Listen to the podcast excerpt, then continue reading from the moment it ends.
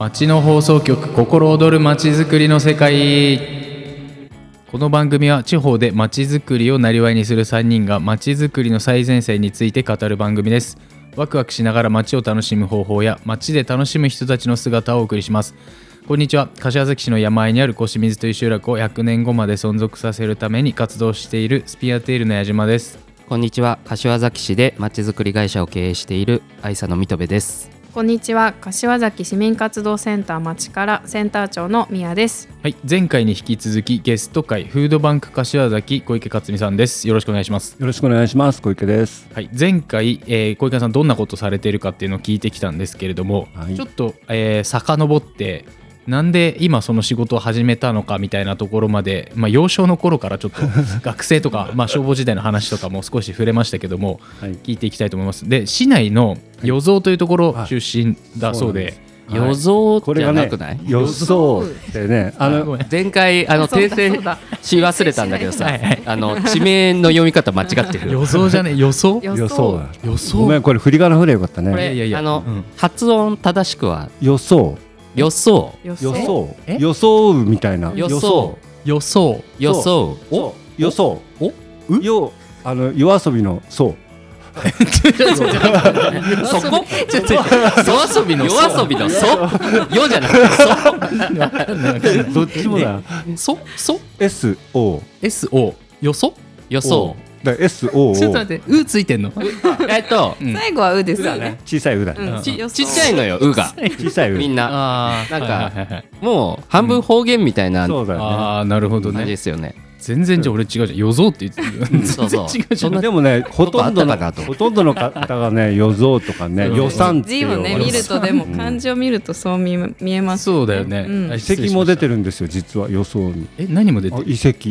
予想遺跡っていうのが出ててはいはいはいはい。あのうん。昔はみたいな。割とうん。あの昔から人が居ついてた場所らしいですうんうんうね。はい。んあのーまあ八田集落とかうん。あの平井とかまあ市内の人は分かると思うんですけうどあのあっちの方ですよね。そうですね。その辺に挟まれた地域ですね。生まれがそこなんですよね。はい。今も住んでるのもそこなんんですす。ずーっと今まで。一瞬そういった研修とかで、はい。あの東京都八王子市に住んだことありますけど、うん。うん。はい、ほとんどもう地元でずっとです。で柏崎工業高校はい。高等学校を卒業でで柏崎市の消防本部。消防署に。うん今ではなってますが、その当時はね、うん。柏地域広域事務組合って言ってね、はい。えーゴミ清掃とか、うん。えー消防とかは出雲崎まで管轄する地域、行政組合作って、うん。その組合の中の消防署っていう作りだったの。だから柏崎市だけじゃなくて、うん。うん。刈羽村西山町うん。小国町、うん高柳町、うんうんうんすごい町。そうそう。だから広域事務組合っていう名前だったんです、へー。そこに採用されて入ってるんで当時は柏崎市役所職員じゃなくてあ。柏崎地域広域事務組合消防署消防職員。なるほど。そういう座組だったんですね。そうですねちょうどそういう地域がねその前その後から今度合併だとかね、一緒になったりして、うん。柏崎市は小国町が長岡市に入ったり、うん。あで高柳町と西山西山。とと一緒になったり、うんででも狩場は狩場でそのまま残ってて、うんうんうん。で出雲崎は出雲崎であって。うん。いまだに消防は出雲崎までそうなんですよね。そうなんです遠いところまで。はい、あじゃあ今も出雲崎は同じ範囲というか、今もそうですよね。はい。へで、えー今ではその広域合併所そういう枠組みが整って柏崎市の消防署消防本部として、えー一行政の部門になってうん。うます、はい。ちなみにどんな子だったんですか？あどんな子？小さい小学校の子うんはうんうん。頃はねなんかやっぱ何でもなんかできる子？何でもできる子。何でもしちゃう子というか。何でもしちゃう子、うん。はい。ううちの中でずーっとねうん。漢字書いてたりするような子、ななおお寺の子なんですか？あのねおとなし い。こう言うことが割と聞けるような、いい子。いい子。うちうちで割とねうん。じっとしてるような子。うだったみたい、えうん。ーあのじいちゃんに連れられてなんかいろんなとこ行ってたっていう、えー。ああおじいちゃんがお近くにそう。じいちゃんの自転車車の後ろに乗ってお近所に乗ってうんなんかいいですね。孫連れてきてうん乗しちゃどっか行ってたみたいな感じのうん。自転車に乗ってるのをすごく覚えてます。絵に絵に浮かびますよね。うん小池さんがおじいちゃんの後ろに乗っかって ぐるぐるいろんなところ行ってる絵が浮かびますけど、いやいや。その頃はちっちゃかったみたいです。ああうん。で工業高校に進そう学して、ね。中無事に小学校中学校ね、はいはい。地元を卒業して、うん、で高校までずっとバスケットを続けてたんで、うん。そっかバスケの面もあるのか、そうそうなんです。よそれで工業を選んでるんですか？そうなんですね。そこはすげえやっぱり昭和の、うん。はい。あの当時はねバスケットボールうんをちょっと中学校で続けてたんでうん。で高校でやらないかっていうふううん。に先生にちょっとこう声かけられるともう喜んでね、うん。もう俺はじゃあここの高校行ってやるんだみたいな感じうん。で高校はい決めちゃってましたね。えバスケが強いんですかその工業高校は？当時強かったんですけどはい。はい。ただ自分の時にどれほど強かったかっていうとそんなにあの新潟県で16ぐらいで終わってるんで、うんうん、はい、まあでも15ぐらいでとかって言っちゃあれですよね。16までうんうん。頑張ってたんですけど、うん。うん。あれみやちゃんもバスケ好きだったっけ？バスケ好きです。ちょっとわたやる方だとちょっとだけやってましたちょっとだけやってちょっとだけやってます。高校の時にちょっとだけ。あとは基本マネージャーです。管理する側です今。管理するが管理するかっていう。今車椅子のね。そうですね。マネージャーもやってはい、でもずっと大好きで今でも B リーグとか見に行きますよよく。あそうなんあれ審判もやってませんでした小池さん？あやってましたね。そういう B リーグ呼んだ時のバスケットボール協会の手伝いとかも仕事こもねずっとボランティアでされてますもんそう。ねです審判も長くて、側面がたくさんあるからあの何でもできる子ですね、うん そこに危険あのそうそうそう。頼まれると何でもやる子みたいな。なるほど。はい。消防の側面もあったしそのライブ音楽。する、ね、バンドマン、でバスケもやってて。すごいあの介護タクシー始めて フードバンクもやっててやって。いううん。感じなので、うん。あの外目から見ると心配になる。あの側面が多すぎて 大変なんじゃないかなっていう。その間にあれはもうね水戸部君にあの NPO 法人のうん。あの、はいはい。ボランティアが、えー訪問サービスでうん。人員を運ぶっていう。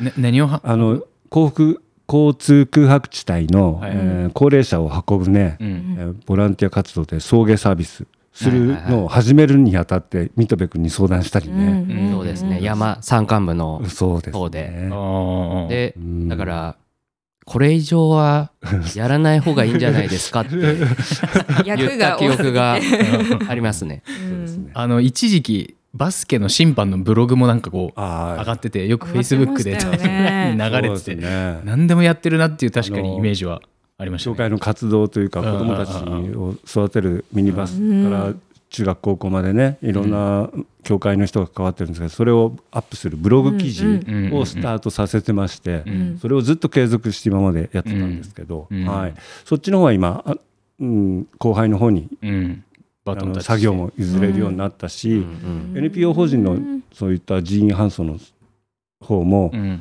えー徐々にあのこうそれほど労力がかからずに、ううんまく事故もなく続いてる現状なんで、うん。なんとかこう今やりながらうん。全ての活動が、うん、続いてる感じです、うん。潰れずに。この前あの駅でうん。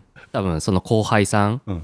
とすれ違って「あれどっか出張ですか?」って言ったら「いや仕事じゃねえな」みたいな感じ。で 「なんすか?」っつったら、うん。その B リーグの審判ではいはい。群馬行くっつって。群馬。えー。旅行じゃねえかみたいな。あの某仕事なんだけどね。M, M 君ですね。はいはいはい。はい。でもすごくないですか？あの近場にうん。B リーグの審判がいるっていう。すごいすすごい。すごいよね。資格とかをね、取得するのも、あのそういう人材を育ててバックアップしていくっていうのが非常に教会の中でもいややっぱり目標としてあって、それがうんすごくうまく進んだ結果だともあるんですけど、あれも個人の努力もすごいけどね。うん技術の世界ですもんねあのそうなんですあのゴールのゴールっていうかゲームの見極め見極めもう含めて精神的なそういうそうですよねなんかあれですよねあのバスケットやってましたって言って、うんうん今そういうふうに地域でうん。頑張ってる皆さん結構いて、うん皆さんこう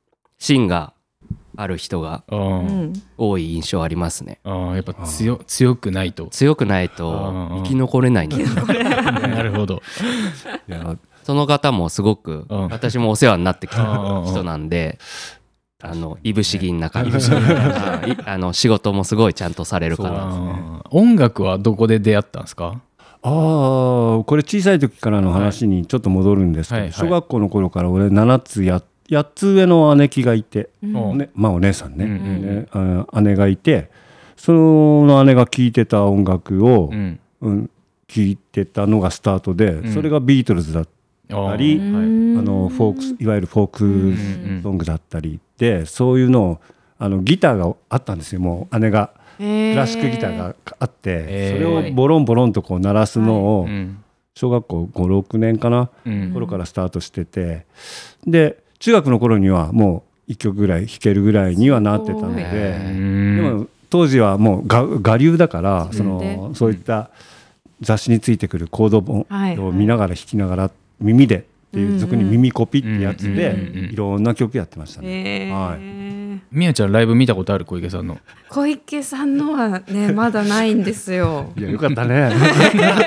あの写真ではねよくボはいはいはい。ーカルやってる写真を見てうんうん。かっこいいなと思って見てそうだよますけどね。あの身長なんかこうスラリとしてるっていうか、そうなんですようん。身ね長タッパがあるからうん。様になるんだよねギター弾いたりとかしてるの、ありがとうね。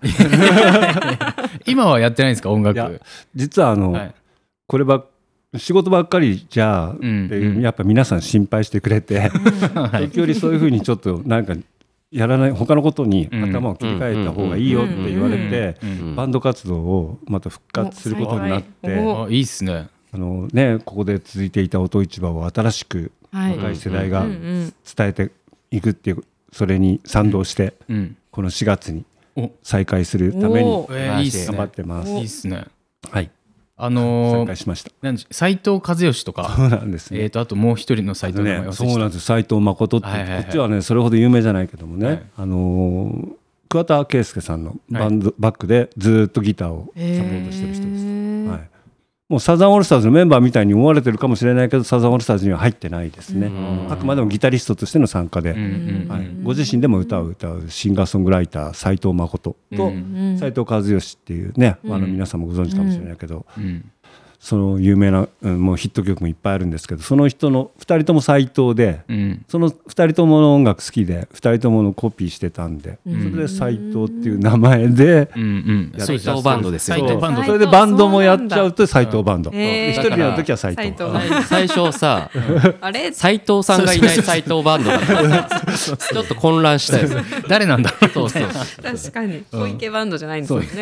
小池すげえ名前としてはなんかあんまりねいやそんなことないですけど。じゃあなんかライブもねじゃあ今後されてるというされていくということでちょっと楽しみですけども、ねそういう一面はもううん。やっぱ残しておくというか、うん。必要な多面体のその時間のそうですね。使い方かなっていうのは、はい、あとなんか BM とかも乗ってませんでした？あの あれバイクは乗ってなかった？あバイクはね、い。あれハーレーですね。あえー乗ってるんだ。え今も乗ってるんいやですか？ハーレーね今ね、はい。ずーっとしかして。うんあるところの車庫にもガレージにずーっと入ったままではいはい。乗れてないんですよ。まだ手放してはなかったですね。手放してはないんです。けど、はいもう乗る時間っていうのが、うん。うん本当はこういう時間もうん。ちゃんと自分の人生の中で、うんうん大事ですけど大事に本当はね使わなきゃいけないんだろうけど、いつかゆっくり乗れる時間が来ると いやーもう今年の夏ですよ。今年の夏。もう小池さんあれじゃないですか？ハーレーに隣にあの助手席みたいなのくっつけサイドカーサイてドカー。こにそこにそれそこにパントリーで。ああののパントリーにしまう。んすいやいやあの介護タクシーの代わりに いやいや。そこに座っていただいて認められるんですか？風を切って病院に送ったりしたら楽しくないですか？両の二輪の介護ドライバー。あるんですないのかな？いやそれなんかなんていうんですか？若い頃うん。バイク好きだったおじいちゃんとうんかうん絶対喜びますよね。喜ぶよね確かに。確かに。久々この風あみたいな。風浴びれるで元気になるならよくないですか？うんうんうんえその発想は今までなかったちょっとえ でもハもったいないですよ。ーレー黄色く塗らんといけない。いいですか？黄色く塗らんといけないけど。ヘルメットぐらいにしときましょう。ハーレーちょっとだけ黄色いのハーでレー赤なんだよ。でも逆に赤もいいかもしれない。かっこいい元消防署のしょあ 赤でも。いいで小池さんそれだ。その違う。でオプション料金取ればいいんですよ。のバイク輸送代。いやオプションで取れますねオプションでね。それは。うん。介護じゃなくていいわけだ。そうもうドライブ。じゃないです。あそうそう。ドライブうん。ドライブサービス。ドライブ。サービス。めっちゃいい。それいい。めっちゃいい 医療っていうかその介護っていうじゃなくてうんそうだね。ただ乗っけてあげるだけってサービいうスね、うんうんあ移動サービス。移動支援サービスとして、うんうん。あれバイクのん。助手席、もしくはバイクのドライビングをする俺が助手席に乗ってうん。可能にするみたいな、あうん。なるほど。はいはいはいはい。いずれにしても二輪におけるうん移動支援サービス、うんうんよくないですか？いいっすね。いい。これ自転車でも行けるしね。怖い怖い。急になんかさっきの小池さんの幼少の頃の おじいちゃんの後ろに乗ってたぐらいのところまでね最後にそこに行き着くのかな俺が次は自分が後ろに乗っけてやるみたいな。ストーリーとしてはいいですけど。いいです。うん面白い。その発想今全然思いつかなかったわ、バイク仲間とかは？あ前だからたくさんいたしそういう仲間とツーリングに行ったりとか、あのラーメン食べに行ったりとかね、うんうん。それ消防職員にはたくさんいいたんで、はい。消防職員でみんなで非番の日になんつって行うんったんですけど、ハーレーってめちゃくちゃ重いじゃないですか。だかはい、らやっぱねうん。こうやっぱね年いったら結構しんどい乗り物っちゃ乗り物ですよね。うん、でもバランスを取りながらだからね、うん。うんう全、んうん、重さをうん。自分の手で支えるってわけじゃないから、うん。うん大丈夫だよ。女性でも乗ってる人いっぱいいます。そうね。華奢な女性が乗ってることもありますもんね。そうですよ、うん、そういう方いらっしゃいますよ。それもじゃあちょっとぜひサービスを考えてほしいですけど。すごい。そんな話になるとは夢にも思わなかった。ちょっとじゃあフードバンクで、はいえーまあ、今後していきたいこととか、今どんなこう展望があるかみたいな。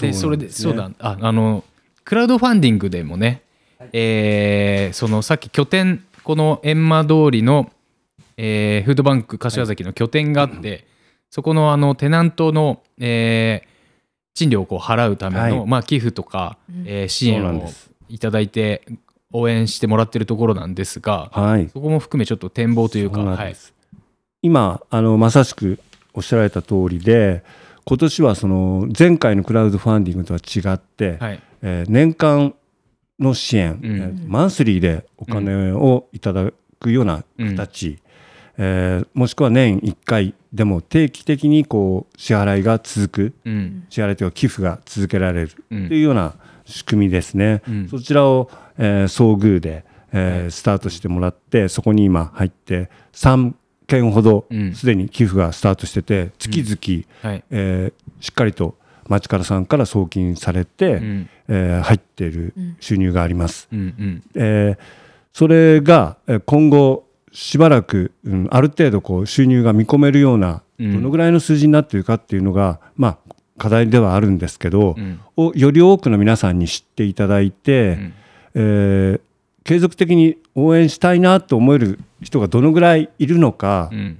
これも一つのチャレンジなんですけど、うん。あのー今年1年がそれが、まあ、試される時期だなと、うん。うん。前回のクラウドファンディングでは60数名の方が、えー小池がやってるんなら協力するよっていう感じでうん。応援してくれた、けどそういう人たちが全て年間ずっとこうやって見てくれる形で支援を続けてくれるかっていうのは分かんないので、うんここから先がまたあのこの地域住民の方というかううん。ん俺を知ってるっていうよりフードバンク活動をうん。うん。にうん。非常に興味を持ってくれる方がどれだけいてくださるか、うん。そこにチャレンジっていう形で、まあ展望というか、はい。はい、私のチャレンジがスタートするっていうことですね。テナントがやっぱり肝というか、そうなんですね。の場所があるっていうのが大事なんですよね。やっぱ食品が集まってくるスペースが必要じゃないですか、はい、うんちなみにどれぐらいこう量というかはい、あの昨年とか今まででどれぐらいこう食品の量が集まったかみたいなのってあります、はい、あるんです。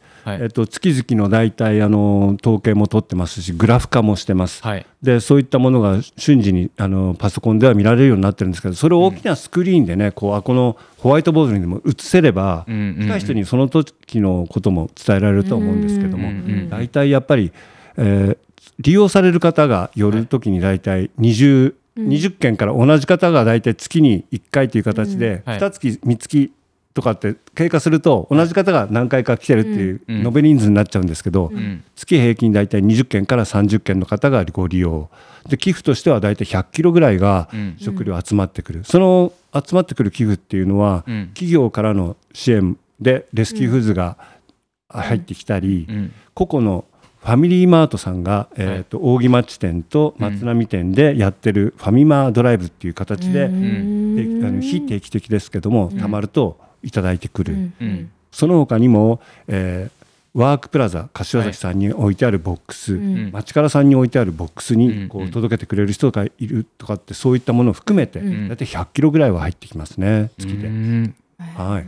どんなものがあるんですか、はい。その食べ物って言ってもいろいろあると思うんですけど、はい、あの期限が賞味期限が少し、あのギリギリになっているもので、うん。大体2ヶ月程度あるものとはあの、うん書いてありますけども、まあ、いろんなパターンがあります。うん。それ期限見て見ながら集めてうん。分けてるんですけど、うん。大体多いのがおお蕎麦とかうん。乾麺でいうとそうめんとかうん。ああいったものうん。あと袋麺みたいなものうん。はい。カップヌードルうん。とかそういったものから飲み物うん。ジュースのあと飲料うんポカリセットみたいな飲料とかうん。あとえー栄養剤みたいなもので自分がちょっと体弱った時にはい。飲んでたけど今元気になったからいらないとうん。かそういったものとかうん。あとお菓子。うん。あとよくあるあのイベントでいただいたお菓子みたいなね、うん。結婚式葬儀含め、はいはいはい。いろんなもので集まったその大きないっぱい集まったけど使わなかったものが届いたりとかっていうもの、うん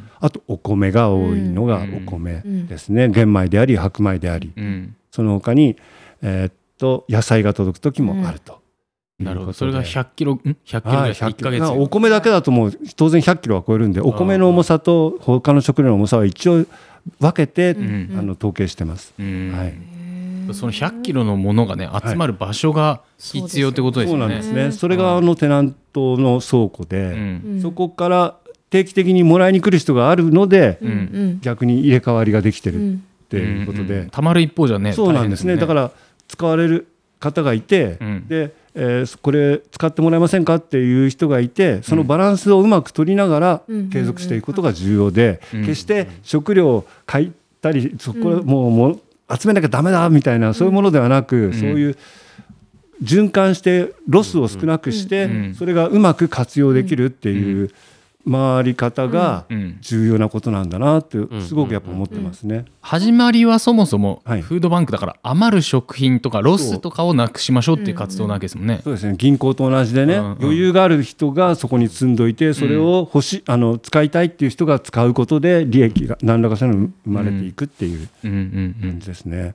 さっき話されてた、うん。えっと、月20から30人の利用っていうのは、はい、届けてくださる方ですか、はい。それとも受け取る側の方ですか？受け取る側の方。受け取る側のはい、方、届ける方は大体10件程10件ぐらい。度が、はい、毎月30人近くはでも取りに来られてるってことですもんね。そうですね。もうほとんどの方が継続的に利用されている方、うん。あとはもう緊急的に急遽、うんうん。うん。という方もかなりいらっしゃいます、その月によってバラバラはあるけども、うん。はい、ばらつきはあるけども今後その拠点をはい。こうなんかどんな風にしていきたいか。私もねいあの何回かお邪魔させてもらってこうあの場所があるのはすごくいいなと思ったんですけど、はい。こうどんな場所にしていきたいかとかってありますか、本当であれば、はい。あの誰でもが来れるっていうふうにしたいのが、うん。本当の気持ちなんですね、うん。誰かが常にいればって思うんですけど、うん。なかなか普段からずっとあこに入れるかって言ったらボランティアも仕事の合間でやってるので、うん。なかなかその場所には入れない。うん。ということで、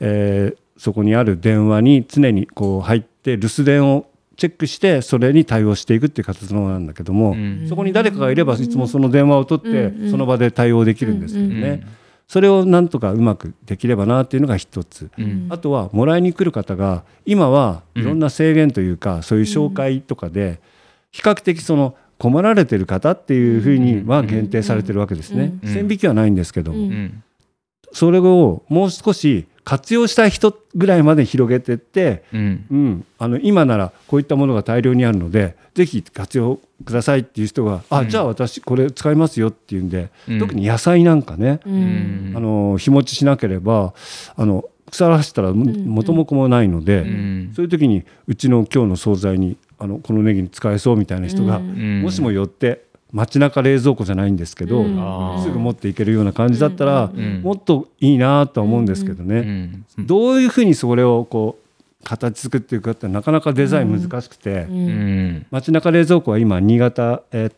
と燕かな、あのね、うん。試されてます。あの誰でもが24時間行って開けてそこから持っていけるみたいな。その代わりその、えー会員になるというか、うん。うん。そういった枠を作って、うん。その中でやりやりくりなんですけど、街中冷蔵庫っていうはい。考え方っていうかそれがもうあるんですね。あるんですね。あの全国ではもう、えーかなり数年前にはい。どこかの自治体がうん。やってますね。うん。へー。海外とかだと、うん。うん。えーっと値段をうん。3種類ぐらいうん。設けて、うん。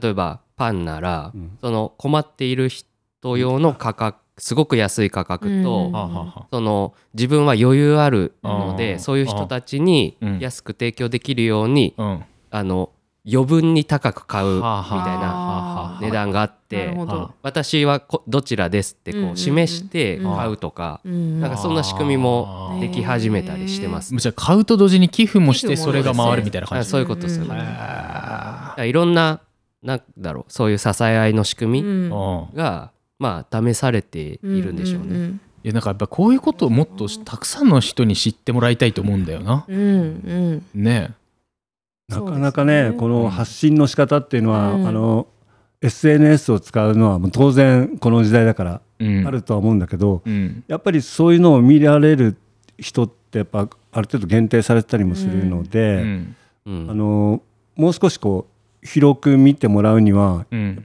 この商店街うにんこうここがあるよっていうようなものが例えばだけどもう少し何かポスター化されて目につくところにあるとうんい。いのかもしれないっていうのはあるのでうん。今後それも課題にはなってくるなと思ってます。うん。あのテナント貸してくれてるオーナーさんはい。も、うん、元ここで住まれてて、はい。商売されてて、はい。ただ1階が空いちゃってて、はい。であの小池さんのところに貸してくださってて、はい。うんね、なんか使ってくれて嬉しいですみたいなオはい。ーナーさんの声もあったと思うんですけど、このテナントを借りる時にはそういった縁もあって、あのすぐ近くにある薬局のね、うん。あのうん。今は亡くなった石川さんがうん。えここがね何も使われなくてもったいないのって言って、うん。小池君とか、うん。どうって言ってちょっと言ってくれたのがきっかけで、あれよあれよという間に、はい、あのぜひって言って逆にあの喜ばれて、うんはい、空いてるよりいい。へー。で倉庫として使ってるのであの匂いとか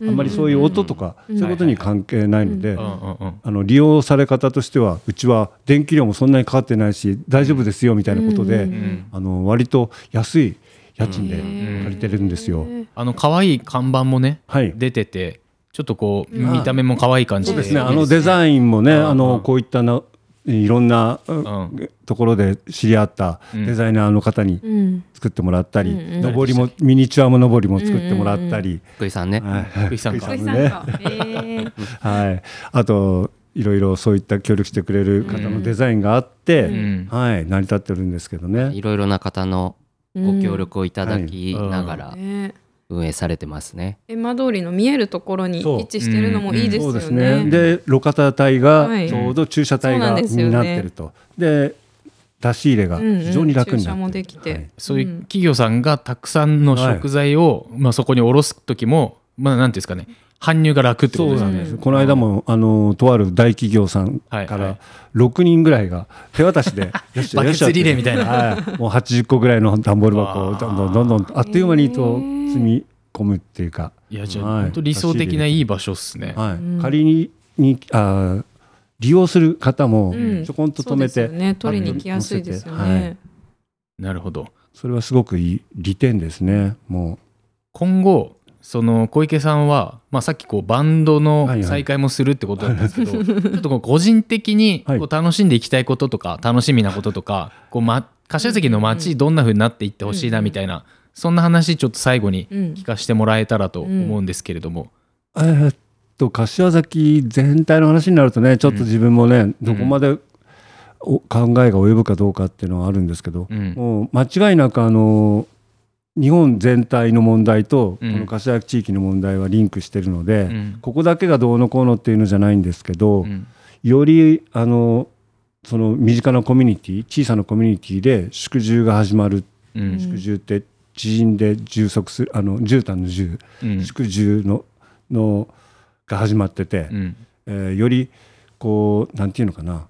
人は少ないけども、うん。うん関わるそこの人たちはより濃密に関わっていかないと生きていけないみたいな時代になると思うんですよ。うん。うん。でそういうのを、えーいろんな観点から見てうん。つなげていく人たちがうん。重要になると、うん。そうん。人たちとその仕組みというかね。うん。うんで当然もう裕福な時代ではないので助け合わなきゃいけなくなってくるというので、うんその助け合いの一つに残さなきゃいけないのがこの食料うん。を通してのつなぎ方、ううん。ん。うん。うん。というのが必要にはなってくるなっていうのはありますね。うん。全体としてはね柏木まちづくりを皆さんされてるんで俺なんかにもすごく見えてると思うんだけどうん。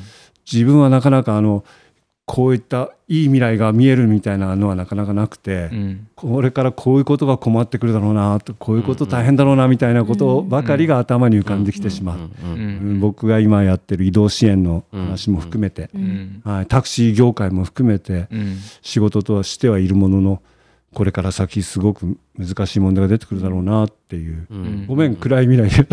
いやいや暗くはないです。暗くはないあの現実だと思うんで。現実なんですけど、はい。はい、バンドは じゃあそっちか。楽しんでいけそうですか？そういう中でもあの、うん。ね音が何か人をうん。元気にするとか、そういったものってあると思うんで、うん。その音楽あの楽器を鳴らすだけじゃなくて人が想像できるような音とか音楽が人のイマジネーションを高めてくれたり、うん。気持ちを和らげてくれくれたりっていうのはあると思うんで、うん。そういうことはなんか自分なりに続けていきたいなとは思ってますね。はい、うん。あとはそのバイクのサービスですかね、あの そそういう速車でした。っけ絶速車対サイドカーか。う新しいチャレンジじゃないけどサービス部門として うん。俺すごがくいいと思う。いいですね。なんかできそうなことではあるよな。うん。あのアクティビティの一つみたいなそうですね。アクティビティね。うん。あの確かにね。ユニバーサルツーリズム的にもはいはいですようんね。そっちね。ハーレーで別に車椅子なんだけどちょっと一回風を切って走ってみたいってうんそうだよねそういうニーズってあると思うんですよね。うんそうだよね。むちゃくちゃいいあのハッピーなサービスになる気がしますいやけどね。ハーレーのサイドカーなんて俺も乗ってみたいもんだってそうねうん俺も乗りたい乗りたいよね、うんあそうか。これ。ぜひやってこくださいそれあれですね。あの自分なりに研究するためにまた街から通うかもしれない。はいぜひぜひ。あと、なんだろう、うんこういう、まあ、フードバンクとかの話に戻るんですけど、あの、どうしても世間一般から見たときに、うんこういう街のとか社会の問題解う決んをするときにう、んうーんと、比較的まだい今の時代って、うん。その、物で寄付するとかっていうことしか、うん。その寄付の仕方がうん。できない組織が多いんですよ。